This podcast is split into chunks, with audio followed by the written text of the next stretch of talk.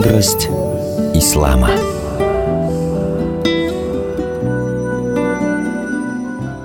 Акида – это вероубеждение человека. Если акида соответствует переданному Аллахом через пророков и неспосланному им в священных писаниях, то это и есть истина. В ней содержится вся полнота убеждений мусульманина, обязательных для каждого на земле. На радио Азан уроки Акыды с муфтием Татарстана Камилем Хазратом Самигулиным. بسم الله الرحمن الرحيم الحمد لله الذي هدانا لهذا وما كنا لنهتدي لولا أن هدانا الله لقد جاءت رسل ربنا بالحق صلوا على رسولنا محمد صلوا على شفيع ذنوبنا محمد صلوا على طبيب قلوبنا وقرة أعيننا محمد Ассаляму алейкум рахматуллахи баракатух. И следующая айбара, текст из матна, тахавия. «Валя шей'a мithluгу». И нет ничего подобного Аллаху. Мы говорим, что Аллах вахид, Он один, един. Един в своей сущности, фидатихи, в своих сифатах, и с той категории, что он является Богом. И его сифаты, они не подобны сифатам других. То есть ни чьи сифаты не подобны сифату Аллаха, и сифаты Аллаха не подобны ничьим качествам. И его существование, оно не похоже на существование других. Другими словами, нет ничего, никакой вещи подобной ему. И в Коране об этом говорится «Лейса камитлихи шаи» – «Нет ничего подобного ему». И в продолжении, как мы должны понимать его сифаты? «Вагуа самиуль басир» – «Он слышащий», но значит, он слышит не органами, как слышим мы, он слышит по-другому, он самия. И сразу же нам Аллах дает понятие «ляйся камитли вишей». Вот есть некое правило, как вы будете понимать его сифаты. Он слышащий, но не так, как слышат другие. И он видящий, но не так, как видят другие творения. Вообще никто не подобен ему. Имам Тахауи использовал слово «маthиль», «мithluгу» сказал, и это слово более тонко отображает этот смысл, потому что оно более уже понятием, более четче описывает, нежели слово «шабих», «подобие». Потому что «шабих» – это более «аам», это более обширное слово. Так как «масиль» употребляется на того, кто подобен, кто похож в качествах и в сущности, в личности. То есть человек может быть похож на другого человека и так далее. Но появилось разногласие относительно слова «шей». Можно ли употреблять по отношению к Аллаху слово «шей». Если дословно переводить, то это получается как вещь. То есть разве Аллаха можно назвать этим словом или нет? Например, в Акиде, который написал Усман Аль-Уши, называется «Бадуль Амали», «Нусаммилляха шей'ан» мы называем Аллаха слово «шей», дословно как вещь, но «лякаль ашья», но не как другие вещи,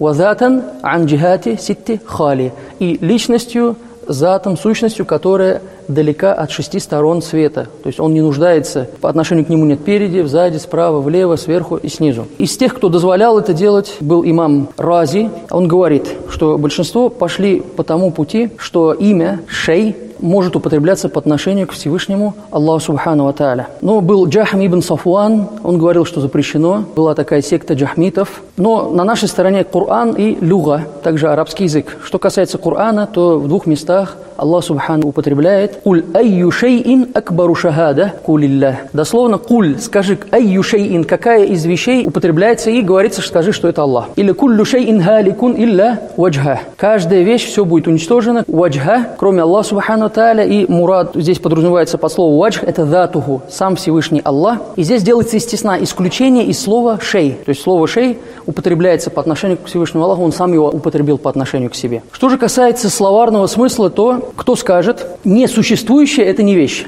То есть то, чего не существует, его нельзя же назвать вещью, то, чего вообще не бывает. А то, что существует, оно автоматически называется тем, что есть, или другим словом «шей», то, что существует. И вот эти два слова, они являются синонимами. По отношению к Аллаху мы употребляем в смысле «существующий». Но его существование не похоже, не подобно существованию остальных. То есть в этом смысле слово «шей» Аллаху Субхану Таля употреблять можно, так как и сам он его в Коране употребил. «Куль айю шейин акбару шахада кулилля». Дальше имам Тахауи говорит «Валя шей'a ю'джизуху» Аллаху. И нет ничего, чтобы могло оставить Аллаха аджизом, слабым, то, чего бы он не смог сделать. Мы с вами уже до этого говорили, подобные вопросы бывают задают, играют словами, например, может ли создать камень, который не сможет поднять, или сможет ли создать подобного себе. Эти вопросы, они из категории невозможных вопросов, глупости, игры слов. Такие вопросы по фикху задавать. Например, человек умер, и у него ихтилям случился, гусуль испортился, что ему делать? Ну, это же невозможно. Или если вот мужчина родит, не фас сколько будет. Но это же глупые вопросы, которые не имеют места быть. И если вопрос глупый, нужно на этом месте сказать, извини, брат, этот вопрос глупый, он несуществующий и не имеет места быть, он не должен быть. То есть это все игра.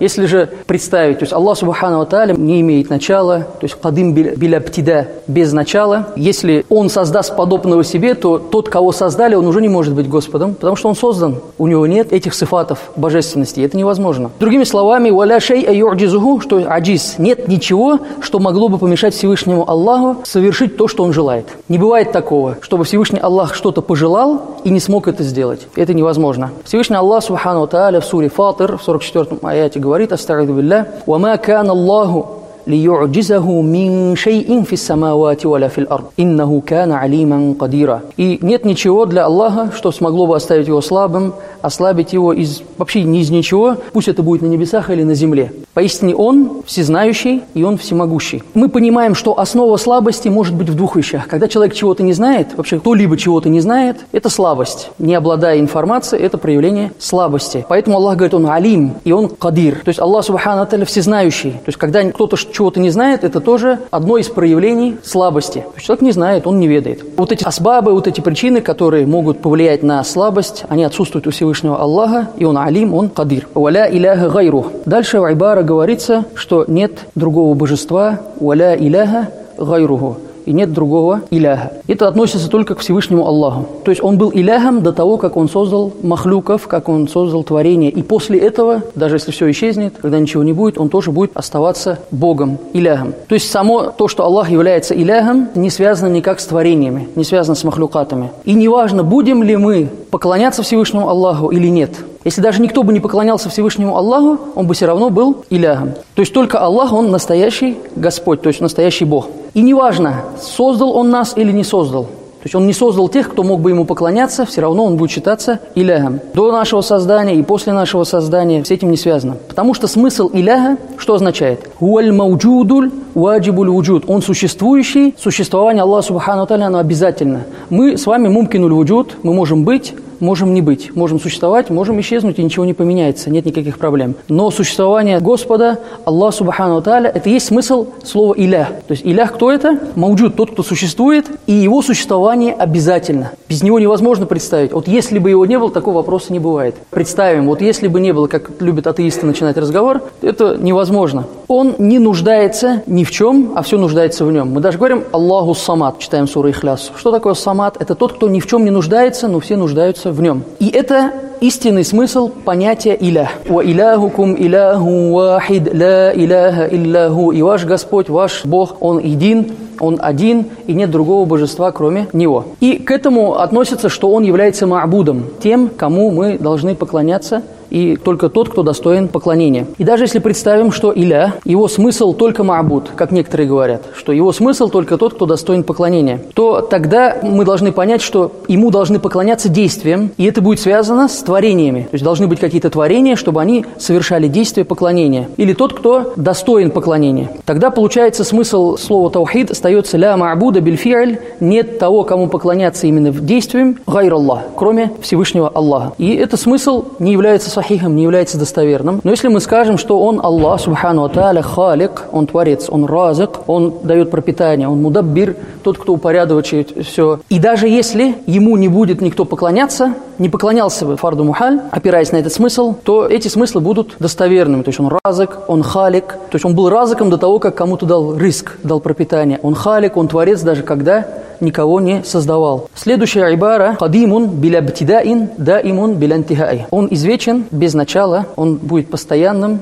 без конца. Вокруг слова «кадим» есть споры. Что такое ибтида сначала? Это открытие или начало чего-либо, даже если у этого есть начало. То есть иптида, у этого может быть начало. До начала должно быть не существование, то есть Адам. Не было ничего, потом что-то появилось. Нет сомнений, как имам Тахауи, рахимуллах, он употребил слово «кидам» и добавил в него «билябтидаин». Не просто «кидам», но кидам, который не имеет начала. Если просто сказать кидам, начало может быть, если это употреблять по отношению к чему-либо другому. Когда имам Тахауи, рахимуллах, говорит кадимун билябтидаин, он извечен и не имеет начала, он подразумевает под этим кидамом кадимуль мутлакан, то есть мутлак, абсолютно тот, кто не имеет начала, тот, у кого не было небытия. То есть Аллах Субхану Аталя не появился из небытия. И никакая вещь не может быть кадим по-настоящему, кроме как, если вот, вот эти слова не поставить. Иначе будет непонятно сказать просто он кадим, и если бы имам Тахауи не добавил «биля птидайн» без начала, то этот смысл бы не появился. Мы бы не смогли с вами понять всю глубину этого смысла. Поэтому имам Тахауи употребил со словом «биля птидайн», чтобы мы четко понимали, что Аллах Субхану Аталя не имеет начала. Смысл слова «кадим». Слово «кадим» среди ученых понимается, то есть «кадамуллахи», то есть отвергание начала, начальности. То есть у Аллаха Субхану нет начала – что вот тогда-то он появился и вот началось его существование. Это невозможно. Нет начала для его существования. И если бы это было, если бы это можно было представить, тогда получилось, что хадис, Аллах Субхану Таля, это как некий процесс, который появился, и любой хадис, он не может отдалиться от изменения. То есть то, что появляется, оно постоянно видоизменяется, постоянно перетерпевает изменения. Человек маленьким был, вырастает, постоянно меняется. Любая вещь. В этой дуне любая вещь, которая имеет свое начало, оно постоянно перетерпевает изменения, пусть это будет твердый камень или мягкое тело какого-то животного, оно постоянно претерпевает изменения. Слово «кадим», оно используется в словаре в двух смыслах. Первое – «кадим биль идафа», то есть идафия, это существование относится к существованию другого. Например, вчера и сегодня. То есть вчера оно акдам, оно кадим по отношению к сегодня, то есть вчерашний день. Здесь соотношение. Или рождение твоего дедушки, оно раньше, чем твое рождение. То есть рождение дедушки раньше, чем рождение его внука. Это кидам идафи называется, кидам идафи. Второй смысл Кадам, кадим мутлак, абсолютная извечность, тот, у кого не было небытия. И вот это смысл, который именно мы ищем и используем именно здесь для Всевышнего Аллаха Субхану Тааля. Мудрость ислама.